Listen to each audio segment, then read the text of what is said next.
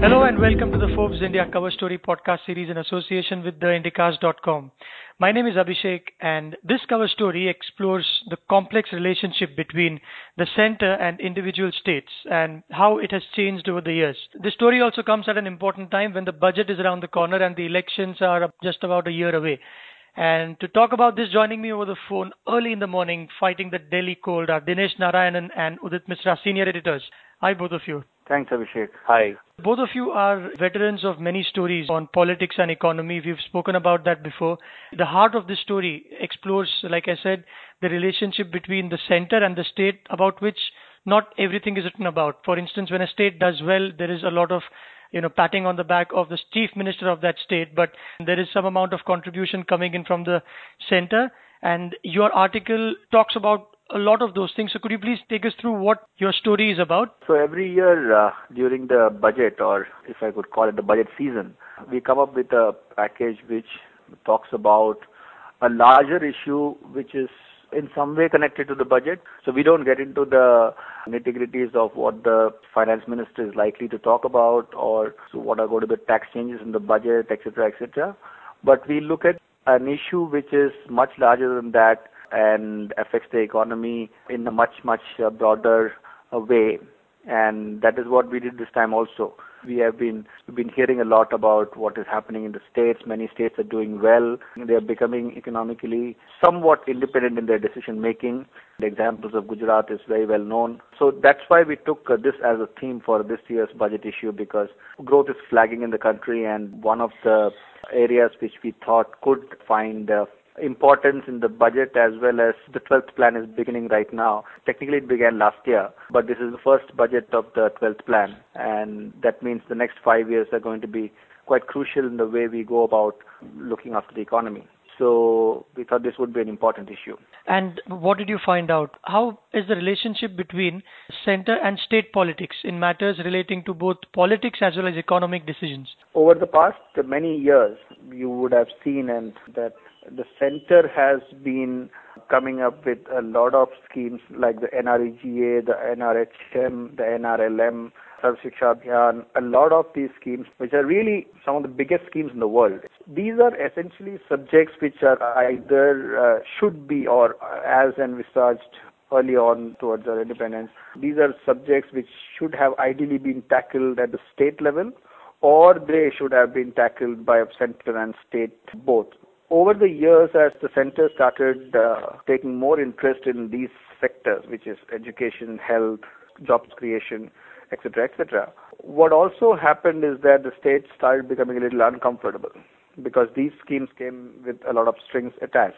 And because over the past seven, eight years, the states have been doing reasonably well, not all states, but uh, a large number of them have been reasonably doing well, there has been a demand from them that the center is meddling too much in their affairs in some of the sectors where the states should have a complete say.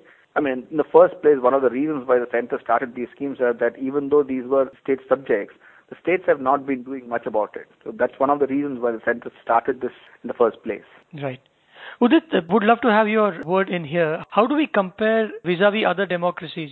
Say like America, if I'm taking the right example, because after all, democracies might have a certain set structure of working, and states in the US have a reasonable amount of autonomy to set their own laws, which might not be the case in some other countries like India. How do we compare, and how good or bad is it vis-a-vis other democracies? This is largely a product of how we sort of evolved in as a country, how we got our freedom. India is quasi-federal. India is a union with states. It is not like the US system where states came together and formed the country. It is a country where states were formed and the central government has the power to change the boundaries of a state or create a new state. So states are not the fundamental unit here. The union is. And that has a big imprint on the way the country functioned. Largely, this was because at the time of independence, because of the condition that was there in the country, it was decided that it is a better idea to have a strong center that can govern all the states so that they can hold the country together. At that time, states were not developed enough to have enough ability to govern themselves, to decide what is right and wrong. But all of that has essentially changed by now. In, in the last 10 odd years, or even less actually, you would find that states have got better. And that is why we are not now talking about this because India, while on paper is far more unitary, in actual practice, states are coming up with more solutions. They're coming out with different solutions and and they are also very divergent in their needs and requirements. And that is why we are now coming into a point where these conflicts are sort of coming up in the main media and, and we're talking about it. So we are fundamentally different from a United States in that, but underlying situations are changing. Right. Can you talk a little bit more about the change?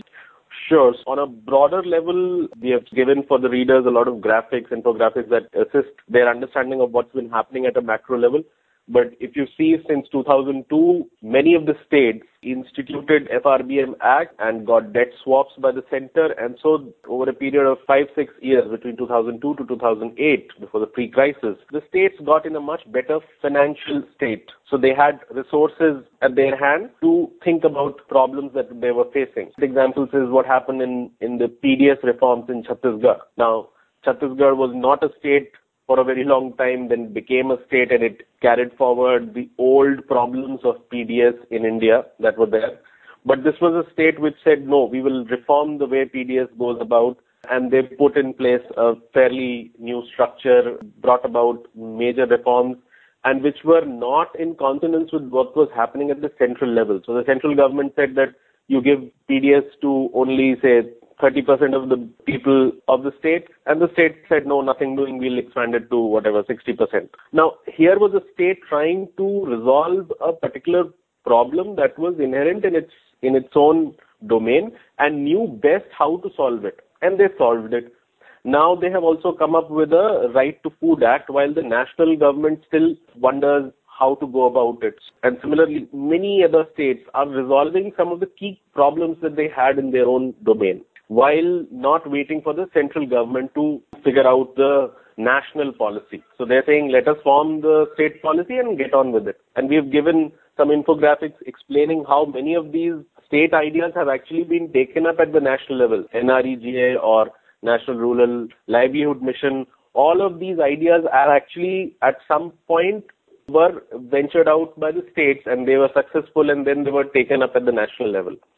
So that is the crucial thing here, that states have tried in the last 10, 15 odd years to find solutions and they have been successful in that. Not all states have been successful in everything. As a general principle, you find that thing emerging. And that's why they are so eager to say that we don't want national plans, we want to figure it out for ourselves. Right. And it's no surprise that states are craving for a little more independence than before because they can do their own thing. And there is an official that you quote in your article. He works with the state planning board and he says that states have realized they can decouple from the government of India and still function. Now, isn't that a bit of a sweeping statement uh, in the sense that some states would probably need more hand holding than some others? So, this might not be true for all across India, right? Yeah, absolutely right. I mean, he was stretching the point a bit too far.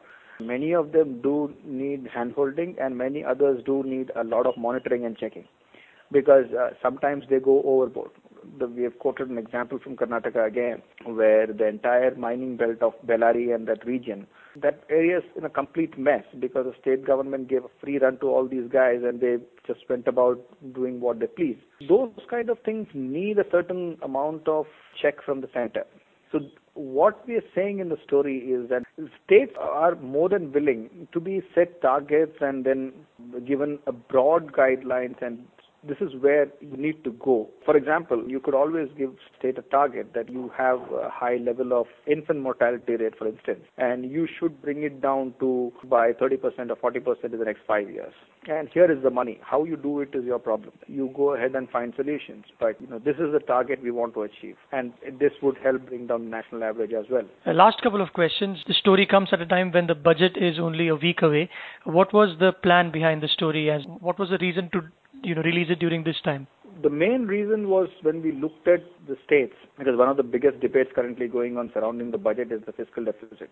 That we have a huge fiscal deficit and investors are worried about it and how do you control fiscal deficit, especially when you have so many welfare schemes going, I mean central welfare schemes going which and subsidies going which are really a drain on the central balance sheet. Now, in this context, this was an obvious story to be done because center is much more debt than today. Partly the reason is this that it has been helping the states clean up their balance sheets. Now the situation is that the state balance sheets are in much better shape and the central balance sheet is in much worse shape. We have a widening current account deficit. We have a high level of inflation. Our fiscal deficit is close to 6%. So the whole debate was around this fiscal deficit and fiscal discipline and how do you make your public finances more efficient. So that is where we thought the story is important. Just wanted to add, Abhishek, that you asked about why now, why did we touch on this story?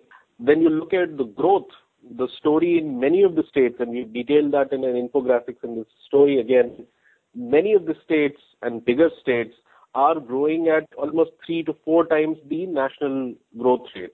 So this situation is quite a contrast. Enough number of states are doing very different from the national picture. So it merits story then to look at what's happening at the state level and what's happening at the national level and where is the interchange and what are the pulls and pressures because there are enough pulls and pressures. That's the perhaps the trigger.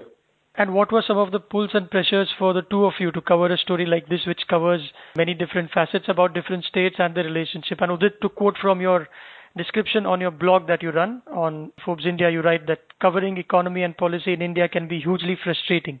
How good or bad was this experience for you? It was a rewarding experience because it is around this time that we sort of generally look at policy making across the country and, and it was fascinating because you're not just dealing with one state or one policy. There was a lot of material to look at and, and, and a lot of people to talk to both on the policy side and the business. So it was a very rewarding experience and with the slowing of the national growth rate, there are obvious questions of what next is likely to happen some of the problems that are there at the national level perhaps are likely to remain because of the nature of government that is going to be there. It is likely to be a coalition government. It is likely that no one particular party will have a position in the national government which can determine all decisions and so decision making is fast. It's, so the real growth perhaps is likely to come up from places in different states where the mandate is much clearer. See, reporting on such a story is, uh, like it says, a great rewarding experience. Uh, simply because, uh, you know, ultimately, since we are also Delhi-based journalists and we interact with more people in the national government, the view you also start to form uh, steadily. Somehow, it becomes a Delhi-centric uh, sort of view of the whole country. And when you do a story like this, and when you talk to people at states you get a completely different perspective sometimes and it enriches the way you look at things even if you are based in Delhi or even if you are talking to people only in Delhi. The next question I had was that you guys have covered politicians. Narendra Modi we spoke about not too long ago, Dinesh, with you. Yeah. Then again Rahul Gandhi and then so will we see a little more about politics knowing now that elections is just about a year away? Yes, uh, you would see more of politics. In fact, I, yesterday I just wrote a blog post on uh, the emerging political scenario because a lot of people are talking about uh, elections in 2013 itself, which now I think is unlikely. So there will be a lot of speculation on the elections coming up. There are state elections coming up, about five state elections coming up this year itself. So there is a lot of electoral action this year as well as next. So obviously we will be looking at all that. Looking forward to all the stories that will keep you busy in the next few months. Thanks a lot, Dinesh and Udit, for your time. Thank you very much. Thank you very much, Abhishek. Always a pleasure talking. Thanks, thanks a lot, Abhishek. Thank you very much. And all you listeners, you can get this podcast on ForbesIndia.com as well as on iTunes. And to have someone contact you from Forbes, just message Forbes to 51818 for a subscription.